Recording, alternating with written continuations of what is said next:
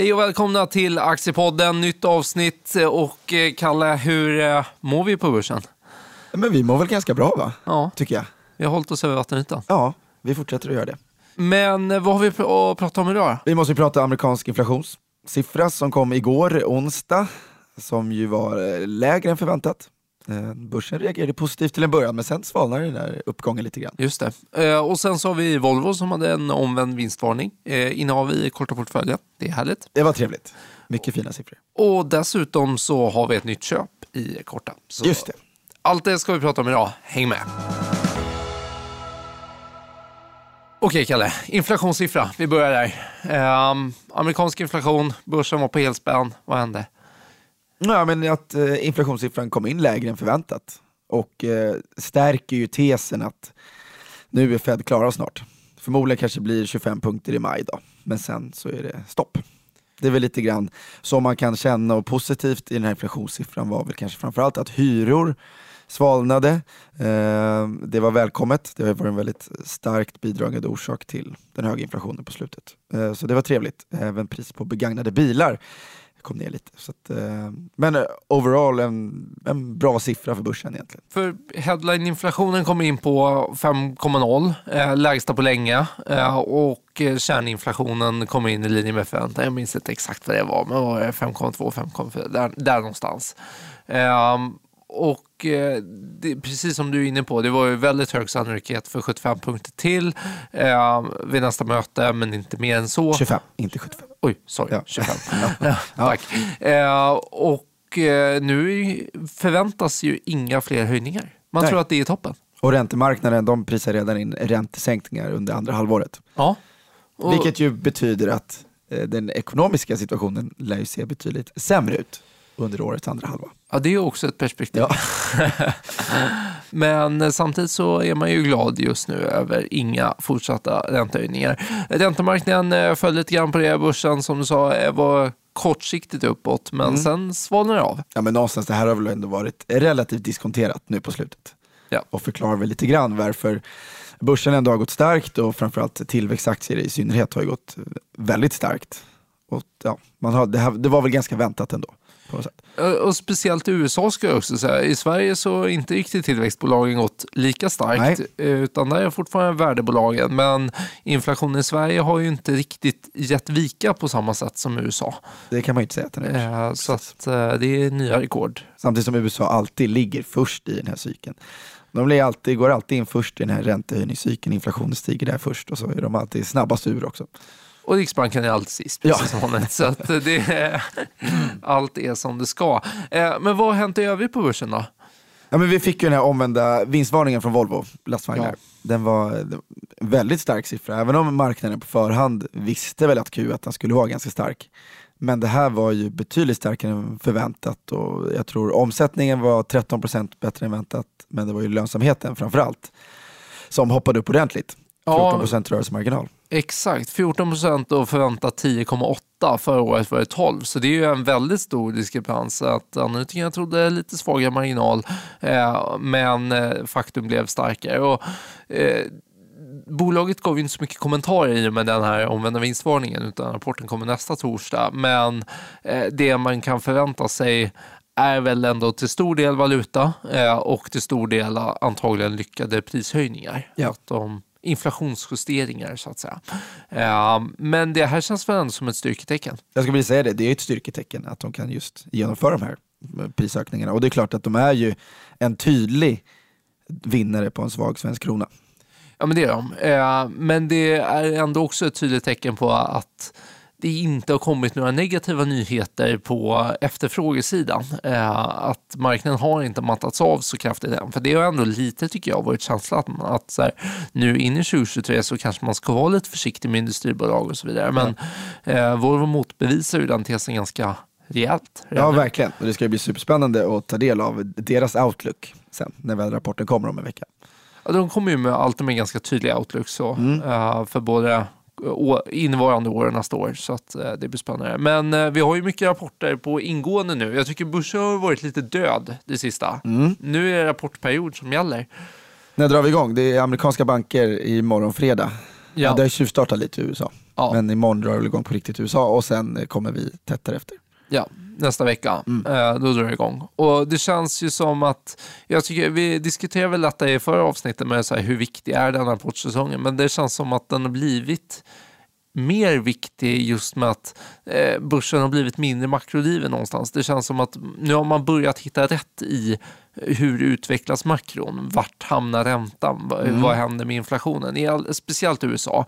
In, vi är inte riktigt där i Sverige, men vi börjar ändå någonstans. Här. Det var några banker som hade förväntningar på en 75-punkters höjning. Nu har Riksbanken vid nästa möte och det har man nu börjat skruva ner till 50.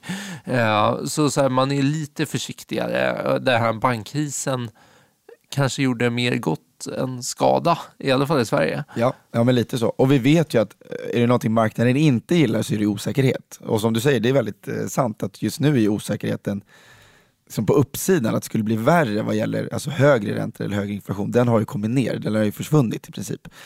Så att, får vi se om det är rätt eller fel av marknaden, men än så länge så, jag, jag håller med. Eh, frågetecknen är färre kring den utvecklingen framåt och det är allt annat lika är positivt för börsen. Men om vi då pratar om det här det börjar bli bättre och det, det, ser kanske inte så illa ut och så vidare.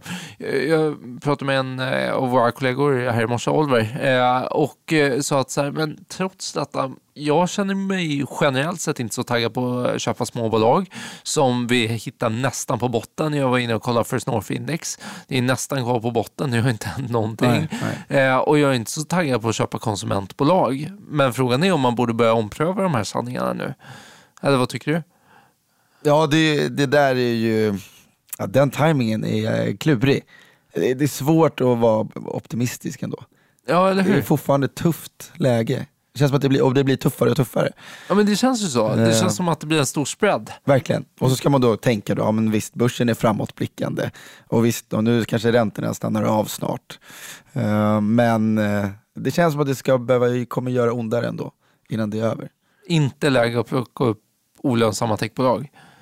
Nej, det, nej ja, i och för sig, tech, eh, ja, men no, samtidigt de som, kan, de som kan leverera tillväxt bör ju rimligen också belönas. Ja. Så det kanske är snarare de här olönsamma konsumentrelaterade bolagen. Uh, ja, jag, jag är lite skraj för konsument fortfarande, även om man kanske ska börja någonstans, vi har ju rätt stora fina sådana bolag i Sverige. Jag tänker Thule eller Dometic, för den som vill ha en tydlig amerikansk eh, exponering mm. mot, eh, mot konsumenterna där. Men, eller så är det för tidigt. Jag, jag, här, jag, jag, blir inte sugen att köpa dem till korta portföljen ändå just nu. Nej, och alla så här Bygg Hemma, Clas Ohlson, Electrolux. Det... Kanske klasser då? Ja, är Kanske. så? Ja, okay, jag vet nej. inte. Nej. Eh, Bygg Hemma eh, har ju i alla fall, eh, det har ju varit väldigt få vinstvarningar hittills och eh, nu kan man ju argumentera för att nu borde de nog ha kommit. Eh, mm. Det kvartalet var ju ändå slut här för en och en halv vecka sedan. Men Bygg Hemma gjorde ingen besviken? Vad gäller att komma med en vinstvarning. Ja, just det. Den gjorde bara alla sina aktieägare väldigt besvikna. Ja, exakt. Ja. ja. Eh, för det var ju en eh, ny vinstvarning. Eh, hur många vinstvarningar har kommit med nu? Några stycken. Mm. Eh, det ser ursvagt ut. Ja. Och det stämmer ju lite in i den här bilden, men sen har man den andra bilden som Volvo målar upp, alla kontraktstillverkare målar upp en jättepositiv bild av konjunkturen och så vidare. Mm. Men någonstans så känns som att konsumenten tar hela smällen. Och det är väldigt konstigt. Det borde liksom fortplantas i systemet. Ja, och det kanske kommer då. då. Ja. Men frågan är i vilken utsträckning, såklart. Och då är frågan om man ska köpa konsumentbolag nu då och sälja ja. alla bolag som ja. går bra. Eh, men det är man inte så taggad på. Nej, det är vi inte så taggade på. Eh, lång utsvävning, men ja. eh, kul med Volvo. kul med Volvo. Det är klart att det går att argumentera för nu. Vadå? Det har väl alltid varit ett P10-bolag? P12 ja. kanske på sin höjd.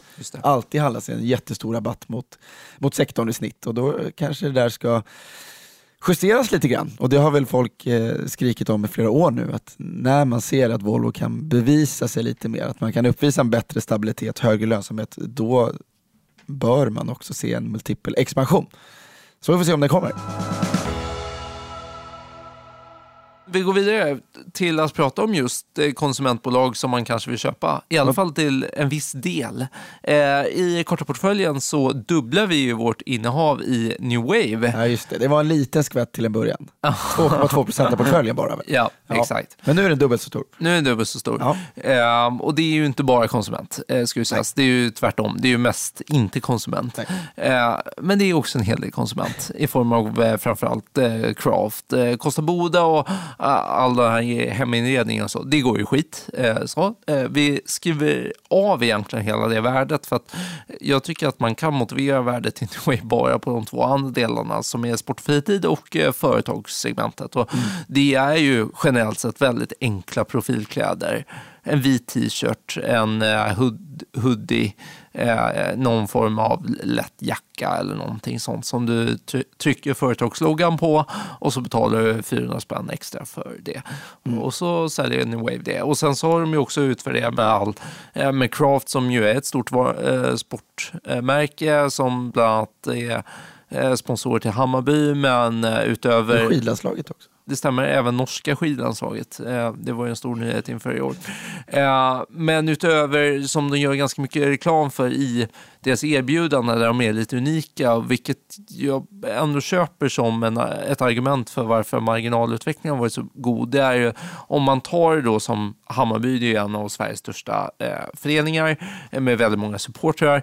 Eh, så absolut, de kan tillverka matchtröjorna och träningströjorna och, och allt sånt. Men de kan ju också tillverka liksom badlakan till supportrarna eller eh, whiskyglas med Hammarby-logga på eller vad man nu än vill ha.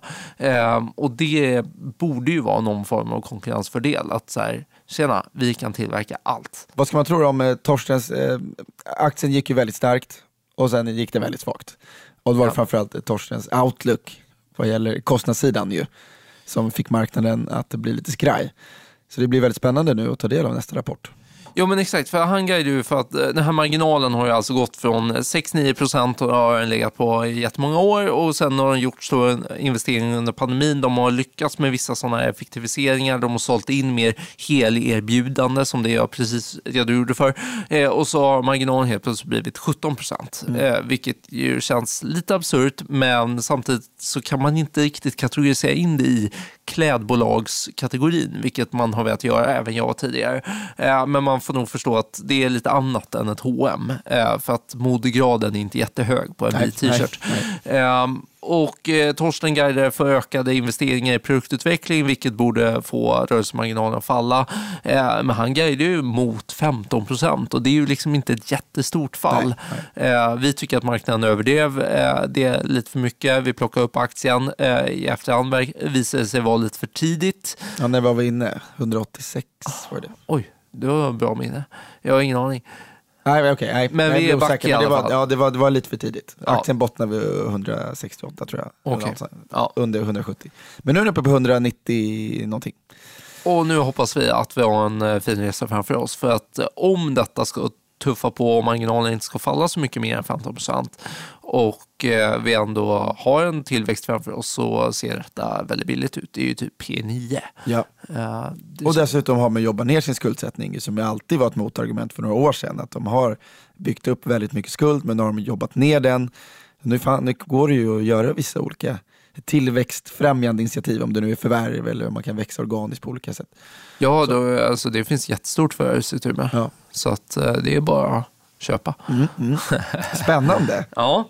Nej, men, eh, så nya affärer korta portföljen, ja, lite ökad där. Men i övrigt så kan man ju säga att vi sitter ju lite på nålar och väntar på den här eh, spännande rapportsäsongen. Eh, det ska bli jättekul. Vi har massa bolag att bevaka. Framförallt är det extra hektiskt om två veckor.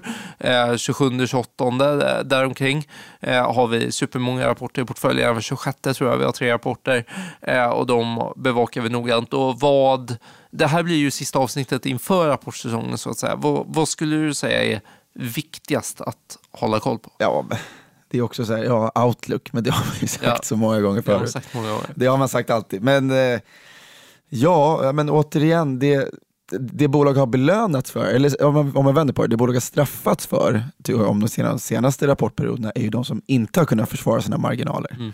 när man har sett att äh, man har inte fått igenom de där prisökningarna som man kanske hade hoppats på. Alla hade pricing power för, för några, några kvartal sedan, men nu är det inte lika många som har det längre. Det är tuffare där ute. Och eh, så, så att mycket marginalfokus när det kommer till de siffror som presenteras. Ja, och sen vad, vad marknaden, eller vad, vad, vad ledningen tror om deras marknader framöver. Ser man liksom några tecken på att det kommer mattas av nu? Hur ser orderböckerna ut? Etc. Det, det, blir, det blir viktigt. Det var en jättebra summering tycker jag. Marginaler och outlook. Ja. Det är det vi ska kika vid, lite vidare på. Jaha, men vad har vi för rapportdatum då, som vi håller koll på? Kan du rabbla dem? Jag vet att du skrev in dem så fint i senaste inlägget. Ja, men för de som följer kortportföljen nu så kommer ju några extra viktiga datum då. Och det är ju nästa eh, torsdag här, den 20. Eh, då har vi Volvo och Kinnevik och lite preliminära siffror har vi ju redan där i Volvo. Eh, sen eh, 21, nästa fredag, har vi Investor. 26, eh, Handelsbanken, Assa Abloy, Core, New Wave. Hektisk Oj, dag. ja det blir en hektisk dag. Eh, my mycket att göra. Eh, du får boka av eventuella kvällsaktiviteter. Eh, 27. Europeace, eh, Hexatronic, eh, AstraZeneca och Evolution. Oj, den dagen också. Mm. 28. SBB. Det är bara ett bolag, men det kan ta mycket tid det också. Ja. Den rapporten den kommer ju granskas med liksom förstoringsglas deluxe, känns det som. Ja, fler än oss kan man ju säga. Av ja, de flesta på marknaden. Ja, men verkligen. Eh, och sen har vi en liten lucka. Eh, den 3 eh, maj så har vi Securitas, 4 maj Transtema, 11 maj Raketech och 12 maj Storskogen eh, följt av Embracer den 17 och Lundberg den 30 maj. Ska, ska vi ge en liten eh, slev till, eh, till Lundberg? Sent. Ja, det var faktiskt två månader för att sammanställa en rapport för ett investmentbolag. Mm kanske lite svagt. Men vad sa 26 och 27 april låter ju som de två största dagarna. Ja. Då lär det röra sig lite i portföljen. Då lär det röra sig som tusan. Och, eh, Men vi håller såklart koll på alla andra bolag också ifall vi vill plocka in någonting. Det... Antingen om någonting faller för mycket eller om det är en riktig pangrapport som vi vill rida trenden på. För det ska ju sägas att i rapportperioden, vi brukar ju plocka upp aktiviteten i portföljen ganska ja. duktigt. Ja. Men med det Kalle så ska vi också säga att vi är tillbaka den 27 Aha, okay. mitt i rapportröran. Ja. Eh, då är vi tillbaka och då kan man eh, lyssna på oss och eh, höra våra tankar om rapporterna. Men fram till dess så hoppas jag att ni har det gött och att portföljen går bra. Tack för oss. Fina slutord. Tack för oss.